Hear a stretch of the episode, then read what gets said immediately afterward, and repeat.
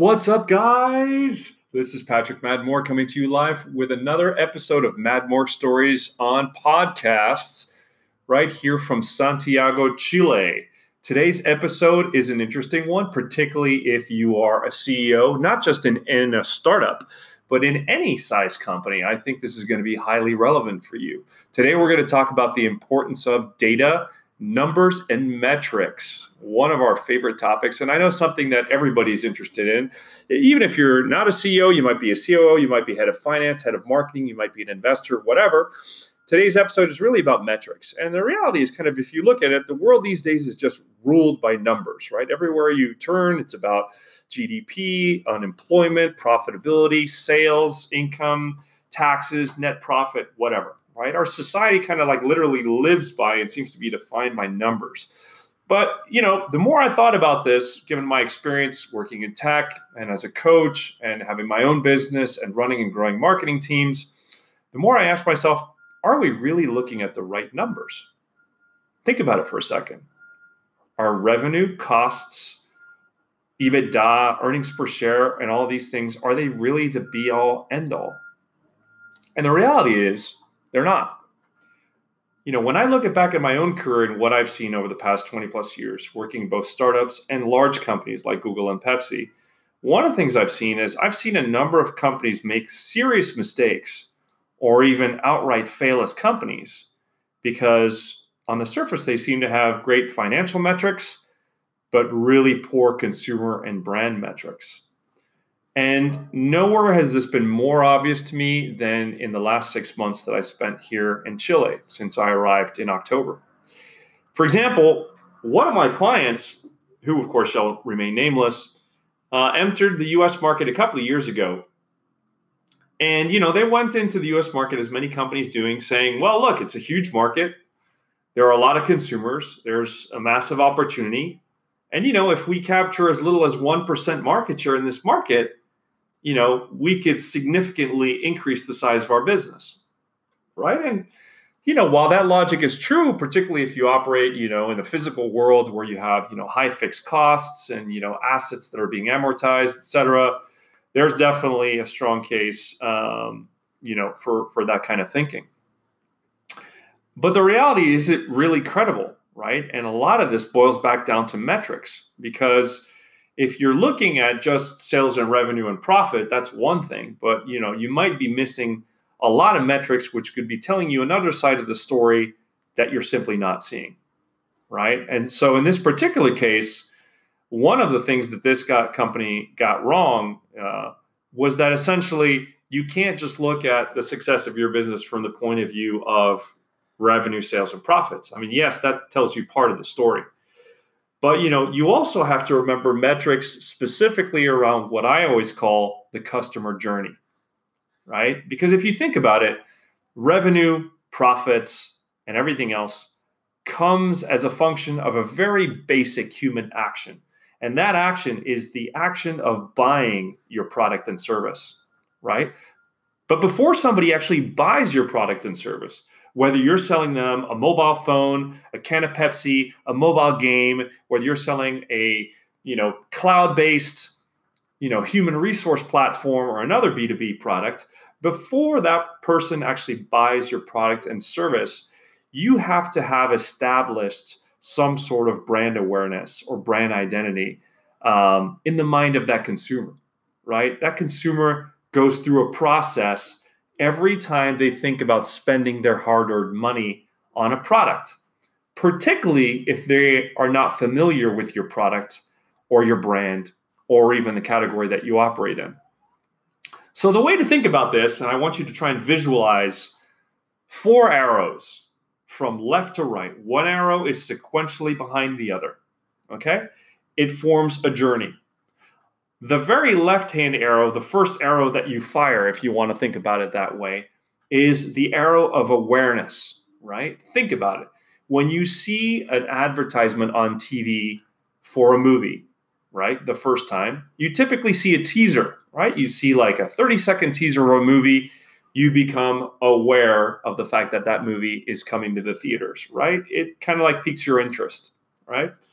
The second arrow is what we call in marketing consideration, right? So, in the moviegoer's uh, point of view, that moviegoer, you know, he might have seen many different advertisements for other movies, right? But the ad that he saw for that teaser, the question is then, was that advertisement powerful enough or intriguing enough or interesting or entertaining enough that it actually enters into the consumer's consideration set?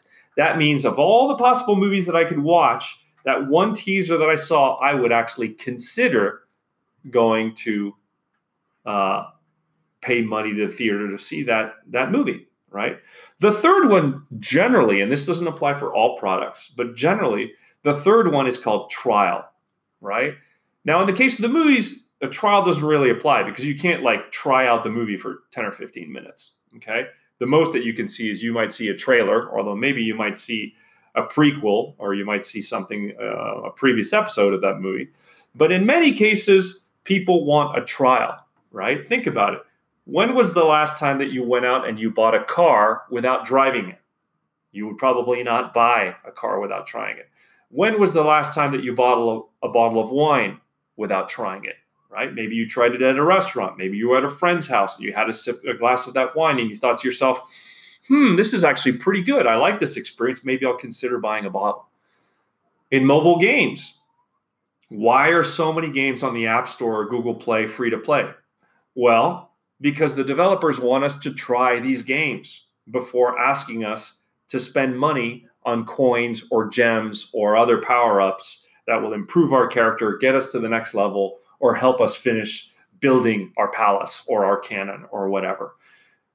The basic premise here is that the easier the trial is and the less risk it represents to the client or the customer, the higher the like the chance that this customer is actually going to buy your product. Which leads us to the final arrow, right? And that final arrow is essentially purchase or repeat purchase, right? So the journey in any decision related to buying a product or service, whether you're talking about B2C or B2B, goes through awareness, consideration, trial, repeat. That is essentially the way the human mind works, right? So let's talk about each one of those, you know, in context, right? So we talked about awareness, right? And awareness kind of applies in any category. You know, if Joe walks into a Safeway and he usually buys Crest, right? He's been buying Crest for 20 plus years, right? He's got a very high awareness of, of Crest you know, obviously it's in his consideration set because he's always bought it. He's tried it obviously because he's used it, and generally he's at the other end of the of our spectrum where he's basically deciding whether he wants to continue to buy Crest in the future or not. Right now, generally, unless Joe's had a really bad experience buying his Crest toothpaste, he's probably going to stick to the same product. Right, and that's that's unfortunate, but that's the way it is because you know, as neuroscience would tell us, the average consumer these days has an attention span that's somewhere around three seconds right? Which is uh, pretty pretty dismal, particularly when you consider um, that you know the average consideration, the the average awareness and attention span for a squirrel is eight seconds, right? So awareness is key, and getting to a place where you are actually making the consumer aware of your product, as we said earlier, that's the first step in the in the consumer journey. So when we get back to our conversation from the beginning of this podcast around metrics, then the question essentially is well, how do we measure awareness? How do you actually measure that? Well, awareness can be measured in a number of ways. One is through what's called a brand tracker, right? And a brand tracker is a periodic, you know, survey that you put out maybe once a month, once a quarter. It really depends on your business. But the idea is essentially to measure the awareness of uh, a product, right? Now, you can do that through a brand tracker. Uh, other people also do this through Google Analytics where you can basically go onto the Google Analytics um, into Google Analytics and look at you know your metrics, and you can get an idea of you know how many uh, how many hits are you getting of, of of ads, right? The third way that you can look at this is through another website that Google owns called Google Trends, right? And Google Trends is an interesting website. You can basically uh, you can visit that at trends.google.com and what you know Google Trends allows you to do is put in the name of a brand or product and service, and it basically will tell you the number of mentions. And so you know, obviously, the more mentions you have, the more awareness there is of your product or service. And lastly, there's another tool which you can also use, particularly which is particularly effective when it comes to social media. Is of course you can use tools like Socialbakers, right, which enables you to actively listen to mentions of your brand on social networks, and that gives you an idea of not only the number of people that are aware of you, but also how they're talking about you, right, what they're saying. So that's how you measure uh, brand awareness, right? And when you're thinking about that survey that we talked about earlier, there are really two key metrics that want, you want to look at when you're doing surveys to measure brand awareness. One metric is what we call unaided brand awareness. Unaided brand awareness is really simple. It's basically I come up to you and I say, toothpaste, what brands come to mind? And you'll say, uh, Crest, Colgate, whatever. You'll mention a number of different brands to me, which you've maybe used in the past or you've heard of, right? That's unaided brand awareness. Unaided brand awareness is obviously the most powerful because that means that it's really kind of what we call top of mind in a consumer's mindset. The other awareness that you want to be measuring is called aided brand awareness. Now, aided brand awareness, as you've probably already figured out, is basically where you say, hey, which one of the following toothpastes have you heard of? And you list five, six, seven, or eight different brands, and the consumer will go and they'll check off which ones they've heard of, right? That's essentially how you can measure awareness but you, of course, need to measure awareness because that's the beginning of your marketing funnel. So the next step, of course, is after awareness, we have consideration, right? So once I've actually heard of your product, as we were talking about in the movie example, then the question is, does it actually enter the consumer's consideration set? Is this actually something that I would consider buying or renting or subscribing to? Right now, obviously, in Joe's case, you know, if he has a friend you know, that uh, is using a new particular kind of toothpaste, and the friend is ranting and raving about how this toothpaste is so much better and it actually tastes good and his teeth are whiter or whatever, you know, then there's a higher chance that this product is going to enter Joe's consideration set, right? Likewise, thinking about the movie example, you know, if you're online and you see a whole bunch of your friends talking about a certain movie coming out on Facebook uh, or on Twitter or on Instagram, there's probably a higher chance that that movie will enter your consideration set, right? The key is might. Just because a product enters your consideration set does not mean the consumer is going to buy it or rent it or even try it, right? It just means that they will consider it as one of their options, right? More importantly, the other thing that you have to keep in mind with a consideration set is that the consideration set doesn't necessarily even mean that the consumer really likes your product, right? Now, obviously, the higher the chance that they like your product and that they like your advertising, the higher chance that they'll really go out and try it, right? But let me give you a practical example of this. Like, I'm a burger fan. I've always liked burgers, even though for a while I quit eating meat for a number of years. Then, when I moved to Chile, I started eating meat again. But, you know, when I was living in the States and I was a meat eater, I would just never, ever go to a Jack in the Box restaurant. Why? Because I absolutely hate their advertising. Like they have these ads with this really quirky looking guy who has like, you know, a very strange hat and a really this white enormous head with like two blue eyes and the smiley face. And he's just creepy and weird. And I never really liked these ads. And because I didn't like the the ads and I didn't like the message, Jack in the Box just never entered my consideration set. Right? I, I was aware of them, I didn't really like them. I didn't really like their advertising. So I would probably rather starve than eat one of their burgers. Okay, maybe that's like a little bit extreme. I probably would eat a burger if I was starving, but clearly these guys would not make it into my consideration set. So obviously, how do you measure consideration? Well, you know, one way you can measure consideration is essentially to use the same survey that we were talking about when you're measuring brand awareness, right? So you can have a question in your survey that says, well, in the next couple of weeks or months, would you consider trying this product? Right. And then you'll get, you know, a yes, no, or answer. You know, maybe depending on how you structure the responses, you can even ask for a maybe. Um, another way that can that you know brands will do this is you know digital marketers will also use clicks and click-through rates you know to measure how many consumers are actually interested in their product or message right and this is really interesting because essentially what you can do is you can run an ad campaign and create a landing page for a product that hasn't even launched yet, just to see basically if people will click on the ad, right? Which will tell you whether they're interested. And then, of course, if they fill out the information on your landing page, then there's probably a genuine chance that your product or service will enter their consideration set, right? Now, of course, the challenge here is you don't necessarily know if the click is intentional. So maybe they click the ad by accident. But if they land on that landing page and they fill out their information, whether this is on mobile or on web, there's probably a pretty high chance that you've at least entered their consideration set and you're part of one of the products or services that they would consider for that particular product or service, right? Another way to look at consideration, if you're doing YouTube advertising, for example, one of the things that you can do is you can look at your completion rate. So, right, if you've been advertising on YouTube, you know that the longer the person stays watching your ad, um, the higher the completion rate, as it's called, and probably the higher the degree of interest. If somebody watches through your entire 30 second ad or 60 second ad, that might be a pretty good indication that not only are they aware of your product, but they might even consider purchasing or trying your product in the future, right? So there's a number of ways for you to measure consideration.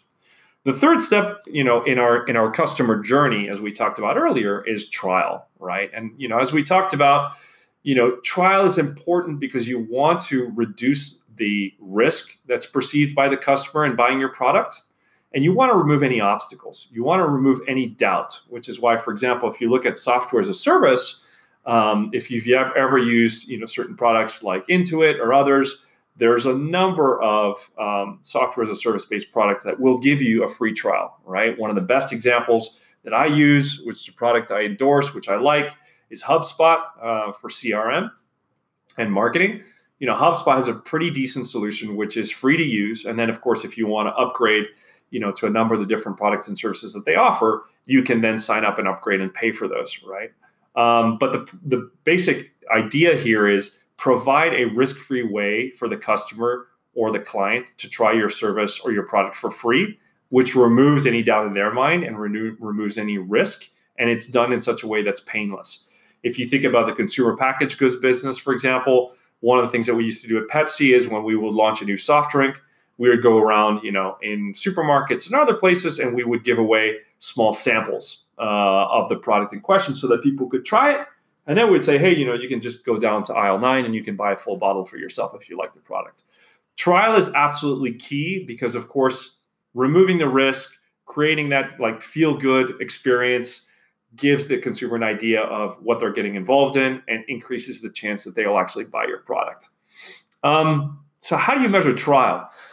This is probably a little bit less obvious than it would seem, and it really depends on your product and service. Um, for a mobile game, for example, you know the free download is the trial, right? The fact that so many games are free to play, that essentially removes any barrier for you to play the game, right? And so whether you're selling credits or in-game purchases, et cetera, that's kind of the way you do it. For software as a service, it's a lot more straightforward because essentially there you see the person sign up, you see them start to use your product and then the question is okay, how long do they actually use the product for? And can you upsell them to a paid version, right? But you'll know once the consumer signs up, you'll see the number of signups, you'll see them start to use the product. For physical uh, goods and services, you know, what you can measure there is the sheer number of Pepsi cans, for example, that you gave away. That's the number of people who tried, right? But it's not always that obvious in terms of how you measure this.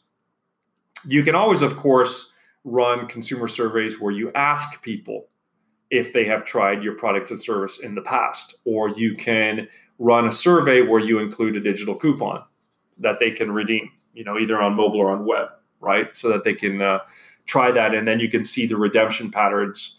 If you have a digital product, you can see the redemption patterns in your own logs, right? You can also, um, let's see, what else can you do? I'm trying to think here. Hmm. You can also ask people for immediate feedback, right? Once they've tried a product and service, right? Um, that's going to give you an idea of whether they tried it in the extent of the trial. The holy grail of everything, of course, is the very last arrow that we talk about, right? This is where people actually buy your product, or better yet, they repeat uh, a purchase, right? So if you actually read this and you get to this point, huge congratulations. You know, you just had like a monumental achievement this is the promised land, right? This is where like the bells and whistles go off, la la la. You actually have entered the promised land of repeat purchase. You are now doing awesome. So, why is repeat purchase so important? Well, repeat purchase is really where you, you know, get what I call brand love, right? Which should be the goal of any good marketer. So that could mean that, for example, you know, the person is buying more of your organic fluoride free toothpaste at Walmart. You know, that could mean that they are basically purchasing more game credits for Clash of Clans or renewing their Netflix subscription, right? But repeat purchase is fundamental to any business for a number of reasons. First, repeat customers are simply cheaper to market to, right? Think about it. That person that goes and buys, you know, fluoride for the 10th time, you don't you no longer have to advertise to them as much, right? That person that renews their Netflix subscription, you're actually paying to acquire that user. The person that buys more, you know, in-app credits for your mobile game, you're not again you're not having to pay the user acquisition cost right so repeat customers are cheaper to market to and therefore they bring you more business second oftentimes repeat customers also bring you more business right and for that you're really going to want to check out my post on net promoter score that's www.madmork.com slash blog i have a whole post on net promoter score and why it's so important but when somebody's happy with your product what do they do they go out and they tell 10 friends about how awesome you are right? And that, of course, means that you're spending less money to acquire that new user. Okay. So, repeat customers also spend more, right? If you look at RJMetrics blog, for example, you'll see that a repeat customer on average spends 300% more on your product than new customers, right? Which again is awesome.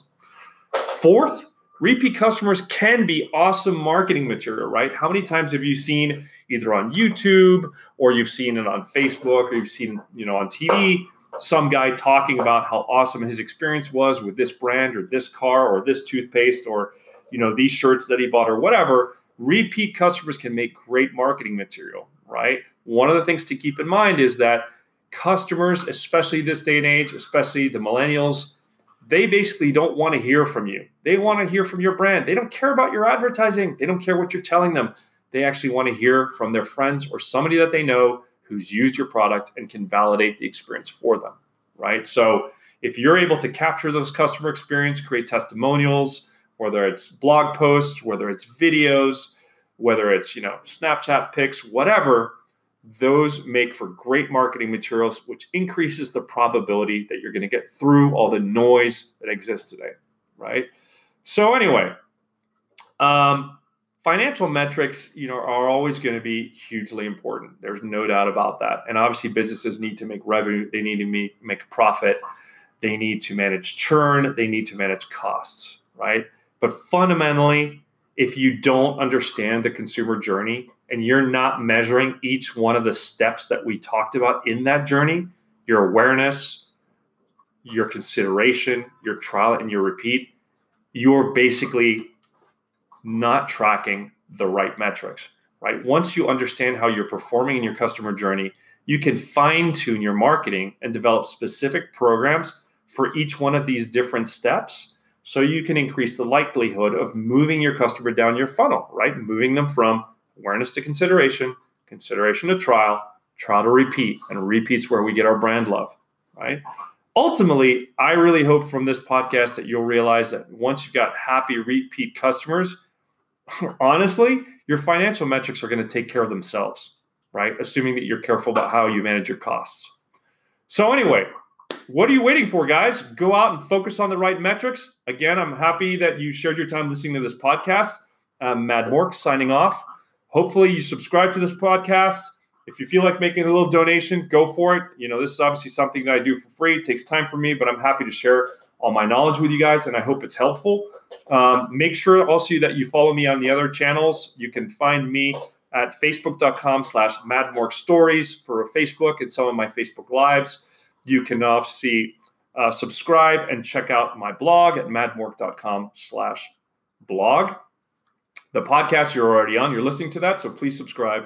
And you can also follow me on Instagram at madmork and Twitter at madmork. I hope you've enjoyed this podcast. I hope you really put these metrics and this learning into practice.